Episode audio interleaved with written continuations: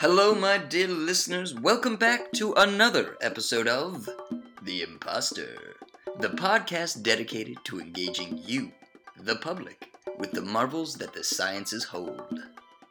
That was beautiful. Now, today we're going to finally be wrapping up our series on mating. And listen, it only took the better part of a year, but hey, we made it, folks. We made it. So the culmination of this series will be looking into the varied motivations behind sex throughout the animal kingdom. Meow. Now, I do want to just clarify that when we talk about motivators, I'm going to do my best not to give in to the temptation of interpreting behavior through an anthropomorphic lens or lending too much credence to the neural processes that contribute to decision-making in animals. So, perhaps, in some animals' minds, they display a mating ritual. They mount, they sex it up, purely because it feels good. That said, I can't imagine creatures like nudibranchs, octopeds, and praying mantises really enjoy either severing their penises or being consumed after coitus, but, you know, to each their own. Now, perhaps there is an environmental and or a chemical change that occurs that can instinctually urge them to, quote, get humping. But basically, we don't actually know what that fox is thinking when it's trying to get that sweet, sweet fox punani. We can only make observations and at best record physiological and behavioral actions and responses. Now, I'm sure someone out there is thinking, just use a different word then. Why use motivation in the first place? Why not the term drivers or reasons? Why indeed, my friends? Why indeed?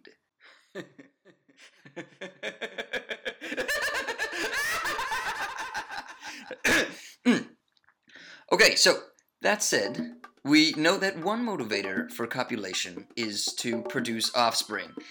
But what are the motives for non-reproductive intercourse? And how do we define intercourse? Well, let's find out together on this week's episode of The Imposter.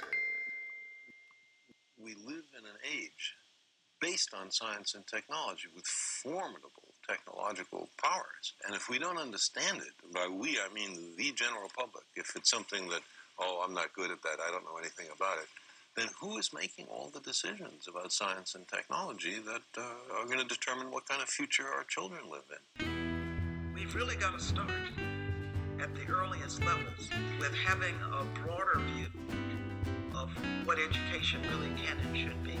Because I find that with the young people we have, we are able to motivate them. Science is all around us. It's in us. Knowledge of science is power. It gives you an understanding of the forces of nature. It's not even about how much science you know.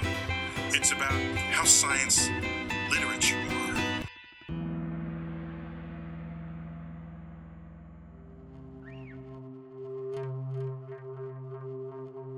Pop culture can play a big role in helping the scientific community engage with the public.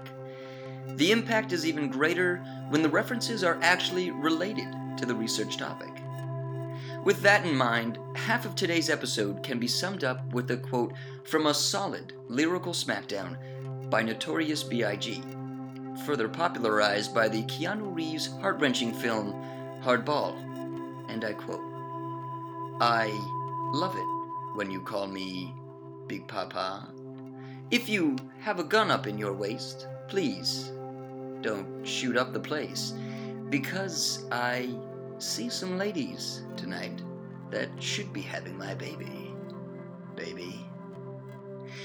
Now, Biggie touched upon some important biological and behavioral concepts, notably the alpha male strategy of male-to-male competition for mates, and he did this by referencing fighting and guns, as well as the motives of sexual reproduction, with his mention of seeing ladies and yearning to make a baby.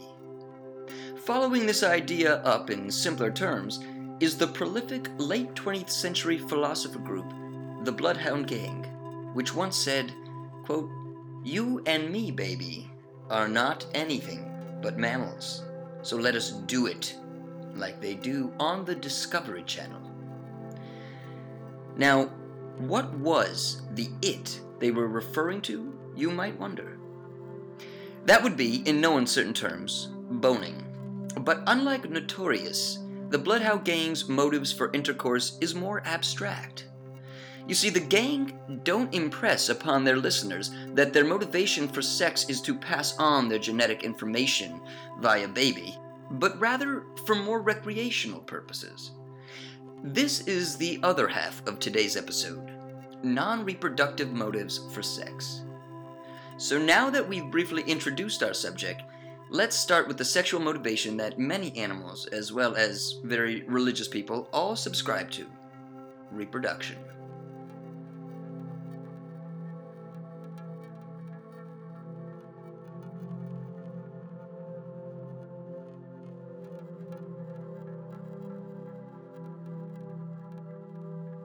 For most organisms on this fine planet of ours, the prime directive of playing genital quidditch centers around the successful transfer of genetic information from one generation to the next. It would seem that many species of fauna and flora are bound by the constraints of relatively short or endangered life cycles that then limits their energy expenditures to mainly foraging for food and reproductive mating. So not a lot of wiggle room.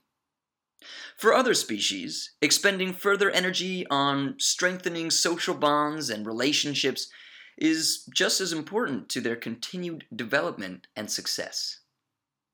Now, the laziest example that comes to mind is with us, Homo sapiens. Throughout the relatively short period of development, when old world monkeys and apes split from our common ancestors, humans have continued to build upon complex social structures and relationships. Our social unity might have begun due to shared interest in hunting and safety in numbers from predators, but it quickly careened down a winding path of increased cognitive function that produced a vast archive of communication tools, from languages to the arts, government and business that form the opportunities for a species reliant on social bonds for progress. Sex is both an influencer and a tool of communication, and it's often found somewhere in the middle of the two. The great Dr. Ruth once said, quote, "Don't criticize in the sack, discuss constructively later." Whether you agree with the good doctor or not, she highlights the use of communication in intercourse and relationships. Now, without getting into all the many intricacies of sex and relationships, on a basic level, humans form monogamous relationships mainly to procreate and raise the next generation. Hashtag Star Trek, hashtag Easter eggs, yes, you nerds. Or, instead of procreation, they choose a suitable mate for a much shorter time, i.e. the infamous one-nighter. Either way, sex is often the central aspect of both of those relationships. Now, we humans may have the most creative explorations of sex. The genre and fetish selection in the porn industry can attest to that, but we are not the only creatures to play pelvic pinochle without the intention of procreation. A fascinating article in Psychology Today highlights just how important motive and intent is for humans when it comes to sex. The article, which I've posted a link to in this episode's blog post, addresses some big questions when it comes to the motivations that fuel human mating and how we measure intent. In monogamous relationships, most of us are aware of the desire to procreate. But what about sex for pleasure? And how is pleasure even defined? Do we use orgasms as a metric to define pleasure? The article dives into the psychological theory of approach-motivated behavior and avoidance-motivated behavior. My understanding of this is that approach motivation behavior is a behavior that is exhibited with the intent of resulting in a positive outcome, while avoidance-motivated behavior is a one that is centered around minimizing or avoiding an outcome that could be detrimental or troublesome. So when applied to human relationships, there is approach sex and avoidance sex.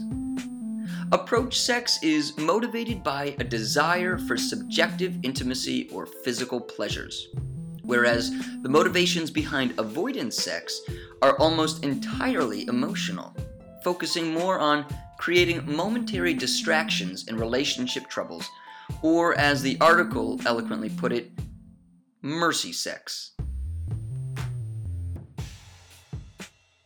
The author of the piece, Dr. Noam Spancer, goes on to discuss research done on the impacts of the two behaviors. The take-home points of the results are either motives for sex are better than no sex. However, approach-motivated sex has a measurably more positive impact on both someone's relationship and sexual satisfaction, and this was found in both partners. On the other hand of the spectrum, avoidance sex, surprisingly, showed a decline in both relationship strain and sexual satisfaction. Now, the inferred explanation given for these results lay in the idea that approach sex feeds both the emotional and physical needs of a relationship, which then creates a feeling of desire, and being desired is a contributor and an influencer of sexual satisfaction. The article was a curious read, so if you're interested in the subject, check out the blog for the link, because it really was fascinating.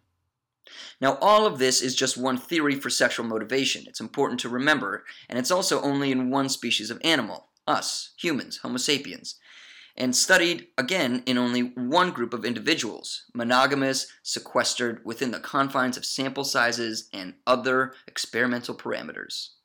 So as you can imagine, and as is the case with nearly everything, there is a lot more to be learned.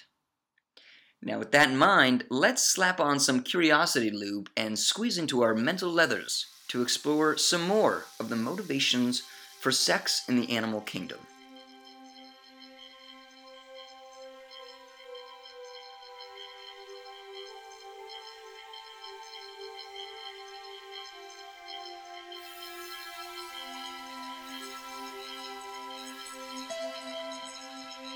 Reproduction.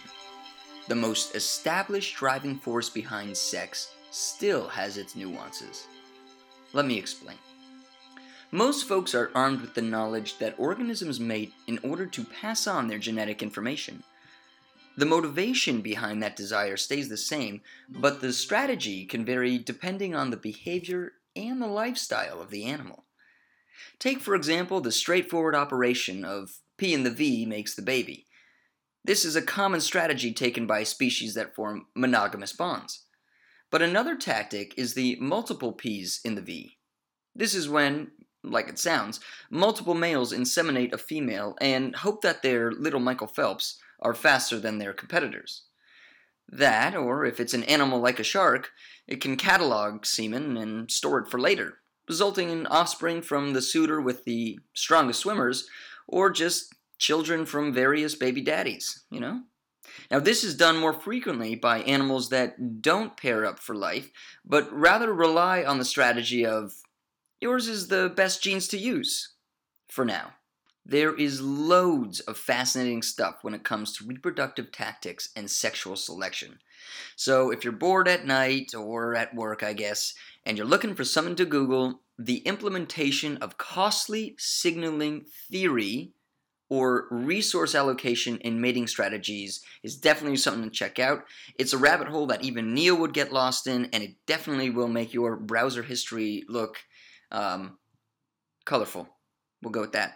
So I won't go into this, as we kind of covered it in previous episodes of mating strategies that I did for this series, but just to give a little enticement, I will just say that it has to do with trading off anatomical and physiological bits and bobs in order to stay ahead of the mating competition. So, for instance, a study was done with the polygynous horned beetles that generally play by the rules of the larger the horn, the more mates you'll attract.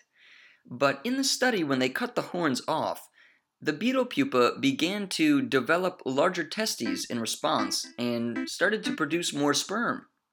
Thus, they might not have had the biggest horns, but they sure had plenty of beetle juice. And who knows, Maybe that's how Michael Keaton got the role. Now, that's not the whole story, but if you want to, I don't know, do your own research, I would definitely think that's a good idea. And because I care about each and every one of you 15 diehard imposter listeners, I've included a link to a Live Science article that talks about the different strategies of reproductive mating. But, like I said, it's pretty well known that reproduction is a solid motivator. So we're going to move on to more exciting mating motivations, such as pleasure.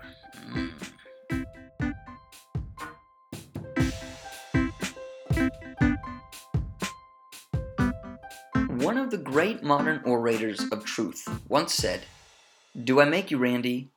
Do I make you horny, baby? Yeah." The poetic and often misunderstood sentiment behind Mike Myers' International Man of Mystery is that of a complex environment and child-rearing influences.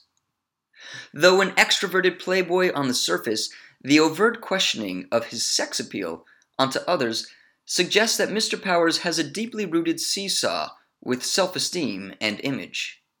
His formative years, Austin was absent of a mother, raised by a consistently neglectful father, who was responsible for simultaneously developing his impression of women as sex toys, as well as his abandonment issues based from neglect and sending him off to boarding school at a young age. As an adult, Austin gained notoriety for being a Playboy spy and writing a book on using a Swedish penis enlarger, a testament towards his self-esteem issues being rooted in sex. This plays out in his deceitfully playful question of turning a partner on. The need for self-affirmation is so dire for him that it requires a seemingly unusual, if not inappropriate, mating strategy. Now, unless your partner has an unusually lenient sense of humor during foreplay or is a big Austin Powers fan, I don't think asking them if you make them horny is going to get you some nookie. That said, this is a science podcast, so please try it and let me know how it goes. All right, with that in mind, though, why does Austin try repeatedly with this strategy? I mean, even Elizabeth Hurley winces at the proposition. So what is his motivation? My interpretation is that it brings him instant affirmation to utter the notion that he makes someone feel horny, regardless if it's true or not. His motivation for sex seems to be more centered around an emotional pleasure of attaining the wantedness he so lacked growing up. It is both an odd and sad path to achieve emotional pleasure, perhaps not too dissimilar to the train wreck that is the 45th. Anyway, the point is, mating motivations beyond procreation can be complicated and layered with all sorts of individual drivers. Complex emotional pleasures and gratification might be one that is more commonly observed in species that have higher cognitive functions. But hey, who knows? I've never been in the head of a pangolin engaging in the old 1-2 pelvic woohoo, so I can't say for sure. What I can talk about, though, is the motivation behind sex for pleasure in some animals aside from humans. Again, it's hard to measure pleasure in animals that don't communicate easily with researchers, especially when there is little funding for expensive studies that don't guarantee a benefit for humans. But in order to have sex for pleasure, an animal has to actually have the right anatomy and physiology, such as specific muscles, well-positioned nerve endings, sensory organs like the clitoris, etc. And yes, though we said earlier that having orgasms is not necessarily the best metric for pleasure, it's also not one to disregard completely. After all, it is literally the sensation of pleasure that is elicited during orgasms. Now the question, do animals have sex for pleasure, is an interesting one to me, and before we even get into the sex, I reckon we need to think of the occasionally overlooked sexual warm-up that is foreplay. To my own surprise, I found that oral sex is actually fairly common throughout the animal kingdom. Primates, hyenas, goats, even captive bears have all been observed getting their D's wet. And it just goes to prove that oral sex truly is a universal currency. Some animals may perform oral sex as part of courtship behaviors, while others, like our lovely fruit bats, use it as a way to prolong sex in the hopes of possibly extending the chances of fertilization. So next time your partner expresses their disinterest in foreplay, you let them know. If bats can do it, so can you. Okay, now to the actual act. In researching sex for pleasure in animals, I used the metric that was the most common in the peer-reviewed studies, and that was having sex year-round during all periods of the menstrual cycle, in heat and out of season. The first creatures to fall under these constraints were bonobos and dolphins. Our non-human primate cousins, bonobos, with which our DNA only differs from by roughly 1 to 2%, by the way, are unique in their sexual expression and communication, even to other primates more closely related, such as chimpanzees. A handful of studies have been conducted over the years to try and dive deeper into this. The 1993 publication, The Evolution of Sexuality in Chimpanzees and Bonobos, by Richard Wrangham, suggests one of the reasons as to why bonobos would engage in non-contraceptive mating is notably the Big Brain Hypothesis, BHH, which according to the study is, quote, Big Brain Hypothesis states that sexuality becomes emancipated from hormones in species with brains big enough to allow neural control, such as monkeys and apes, but not rodents or carnivores, end quote. So basically, the bigger the brain, the higher the likelihood that sex becomes driven by the mind as well as horniness, aka the physiological processes such as hormone production. Now, the second explanation mentioned in the publication is the mating system hypothesis, MSH, which again, quoting from the study, is sexual traits which serve to maximize each individual's reproductive success within the constraints of the species' social organization, end quote. This theory takes more of a sex to help relieve social conflicts or drive status approach. The more recent 2014 study, Non-Conceptive Sexual Interactions in Monkeys, Apes, and Dolphins, by Furuichi, Connor, and Hashimoto, apologies if I completely ruined the pronunciations of those names, dives further into this observation of sex for presumable pleasure in monkeys, apes, and dolphins. And they break down non-reproductive sex into different categories, such as sexual interactions among juveniles or sexually immature individuals, same-sex mating, sex of mature individuals out of mating season, and a few others.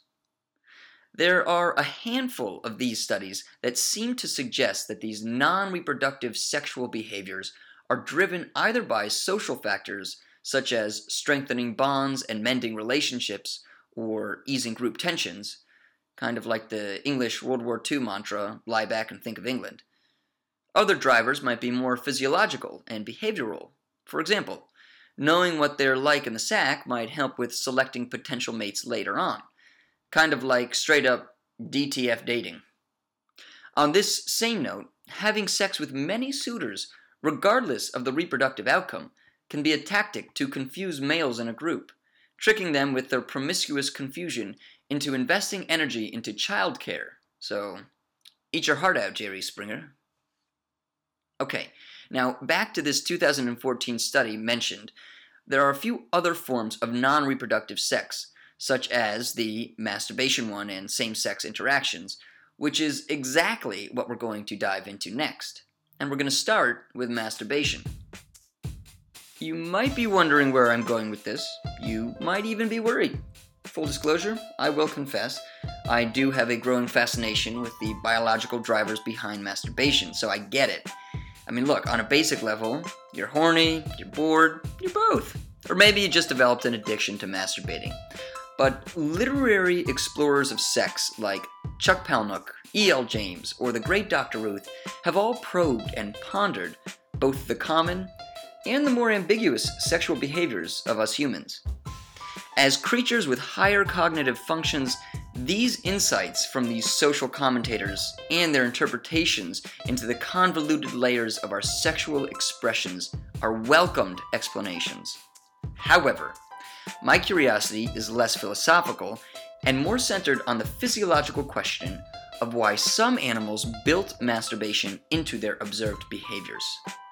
Rubbing one out requires an expenditure of energy, both physical and mental, and while the outcome is self-serving, there is no guarantee of satisfaction, especially in the long term. Now, I think it's important for this section on masturbation that I clarify that from the research I've been doing, it seems that many animals do masturbate, but in fact, they don't come. We Homo sapiens just really like to see things through to the end, I suppose. Now, this is an important distinction because ejaculating seminal fluids requires more energy. Think about it. You got to restock the sperm cupboard afterwards. So, just take note of that. But moving on. I don't think anyone is particularly surprised to hear that our domestic canine and feline friends use this dry masturbating technique, though, like myself, you might not have thought of it. All that dry humping, mounting, thrusting, and genital licking behavior that our pets do is indeed a form of masturbation. And actually, upon saying all that out loud, I can't believe I didn't see that before, but, yeah. But a few other masturbating mammals are horses, walruses, squirrels, who I'm actually now going to take a second to discuss, because squirrels are very interesting creatures when it comes to sexual behavior. For one, they are one of the few animals that, like us, masturbate and ejaculate. Now, unlike some theories for the purpose of masturbating, such as jacking off as a sexual outlet, or replacing older, slower sperm with newer, faster ones, Cape ground squirrels might have some different motives. Animal behaviorist Jane Waterman spent 2,000 hours observing these frisky squirrels, and this culminated in a handful of peer-reviewed papers laying out some of her theories based on this collected data. She observed male squirrels masturbated more when their female counterparts were getting ready to mate, as well as those males that were dominant and had been busting a nut, pun intended, of course, tended to masturbate more. Now, this observed behavior lowers the likelihood of the sexual outlet theory, as the males that were already getting some were the ones masturbating more. She also observed the male squirrels to jack off more frequently after having sex, which again runs counterintuitive to the idea that they were masturbating to replace old sperm. So no. Instead, my dear listeners, she suggests that perhaps aside from what might be a nice, stimulating sensation, these squirrels masturbate for health reasons. When the squirrels ejaculate, it cleans out or flushes its tubes, so to speak, inadvertently cleaning the genitals, preventing infection, lowering the risk of STIs, and yes, STIs are prevalent in many other animal populations. So the last bit of these Cape ground squirrels' masturbatory behavior involves the consumption of said ejaculate. Male squirrels have finally answered the age-old question of, if you could reach it, would you swallow? And I guess for them the answer is yes, I suppose. Again, to each their own. Anyway, they don't do this for some weird squirrel frat-hazing thing, but for a more practical reason, most likely, which is that they're desert animals and any loss of fluids is pretty costly to survival, so always a good explanation. There are other animals, such as our avian brethren, aka many species of birds that like to jerk their chicken. And if you're chicken, I guess that's just jerkin, but often the manner in which birds perform their masturbation is by tucking their tail feathers under their cloaca, which is a singular hole for both toilet functions and sexual functions, and they proceed to rub their feather-covered cloaca against different objects, and occasionally the unassuming human. Now, even reptiles, like turtles, have been known to masturbate. In fact, in researching this episode, I discovered to my utter horror and also amazement the abundance of masturbating turtle videos on YouTube. Really, that's hit or miss. But it seems that different animals have different needs for masturbation. That's the conclusion I've come to.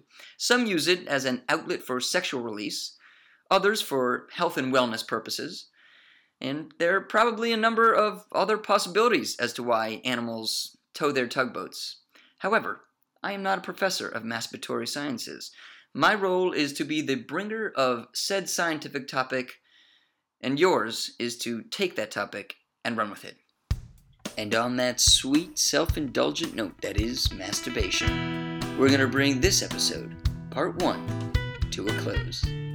Now don't worry everyone, Part 2 will be coming out shortly, so keep your eyes and ears peeled.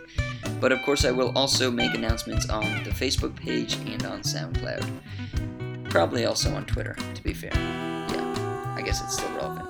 Now I will say, before I do my sign-off, all this talk of penises and masturbation has reminded me of one of my favorite quotes from one of my favorite books, which is The House of God by Samuel Shem.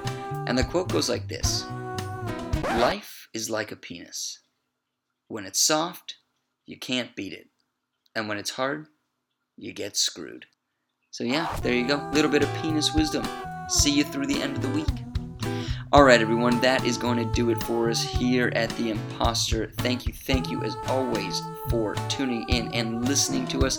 If you enjoyed today's episode or any of our other episodes, tell your friends about us. Share us on Facebook, like us on Facebook, follow us on SoundCloud, on iTunes, and as always, you can find all the supporting information for this episode on our blog site, which is http://theimposterpodcast.wordpress.com. Stay safe and stay curious.